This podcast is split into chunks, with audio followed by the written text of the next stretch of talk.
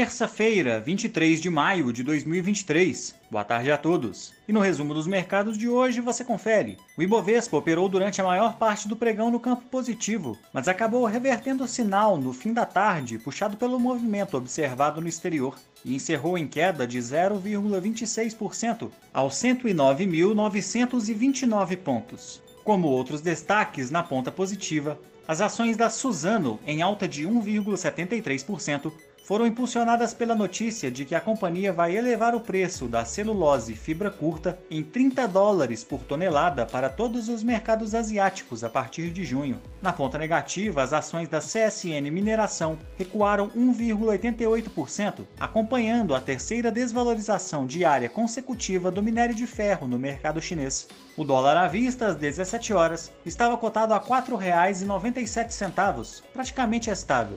No exterior, as bolsas asiáticas fecharam em baixa, apesar dos resultados positivos registrados por dados preliminares do Índice de Gerentes de Compras Composto do Japão, que avançou e atingiu cinquenta e quatro vírgula nove de abril para maio. Por lá, o índice Nikkei fechou em baixa de zero vírgula quarenta e dois por cento e na China, o índice Xangai Composto caiu um vírgula cinquenta e dois por cento. Os mercados europeus caíram, afetados pela notícia de que o índice de gerentes de compras composto da zona do euro recuou para o menor nível em três meses. O índice Euro Stoxx seiscentos caiu zero vírgula cinquenta e oito por cento.